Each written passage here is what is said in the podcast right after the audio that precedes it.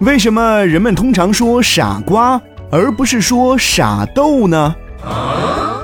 傻瓜一般是指愚蠢的人。据说这个词的由来与古代的一个非常古老的部族有关。话说，在战国年间，有一个叫戎人部族，那里的人大部分都姓姜。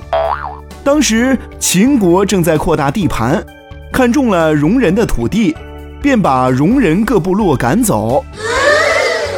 戎人无奈，最后只好逃到瓜州定居。瓜州就在今天甘肃敦煌一带。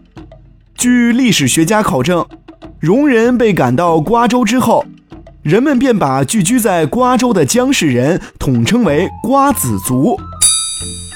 瓜子族人性情忠厚，在替人做事的时候不懂得偷懒，只会埋头干活，而且耕种、推磨，样样艰苦工作都做。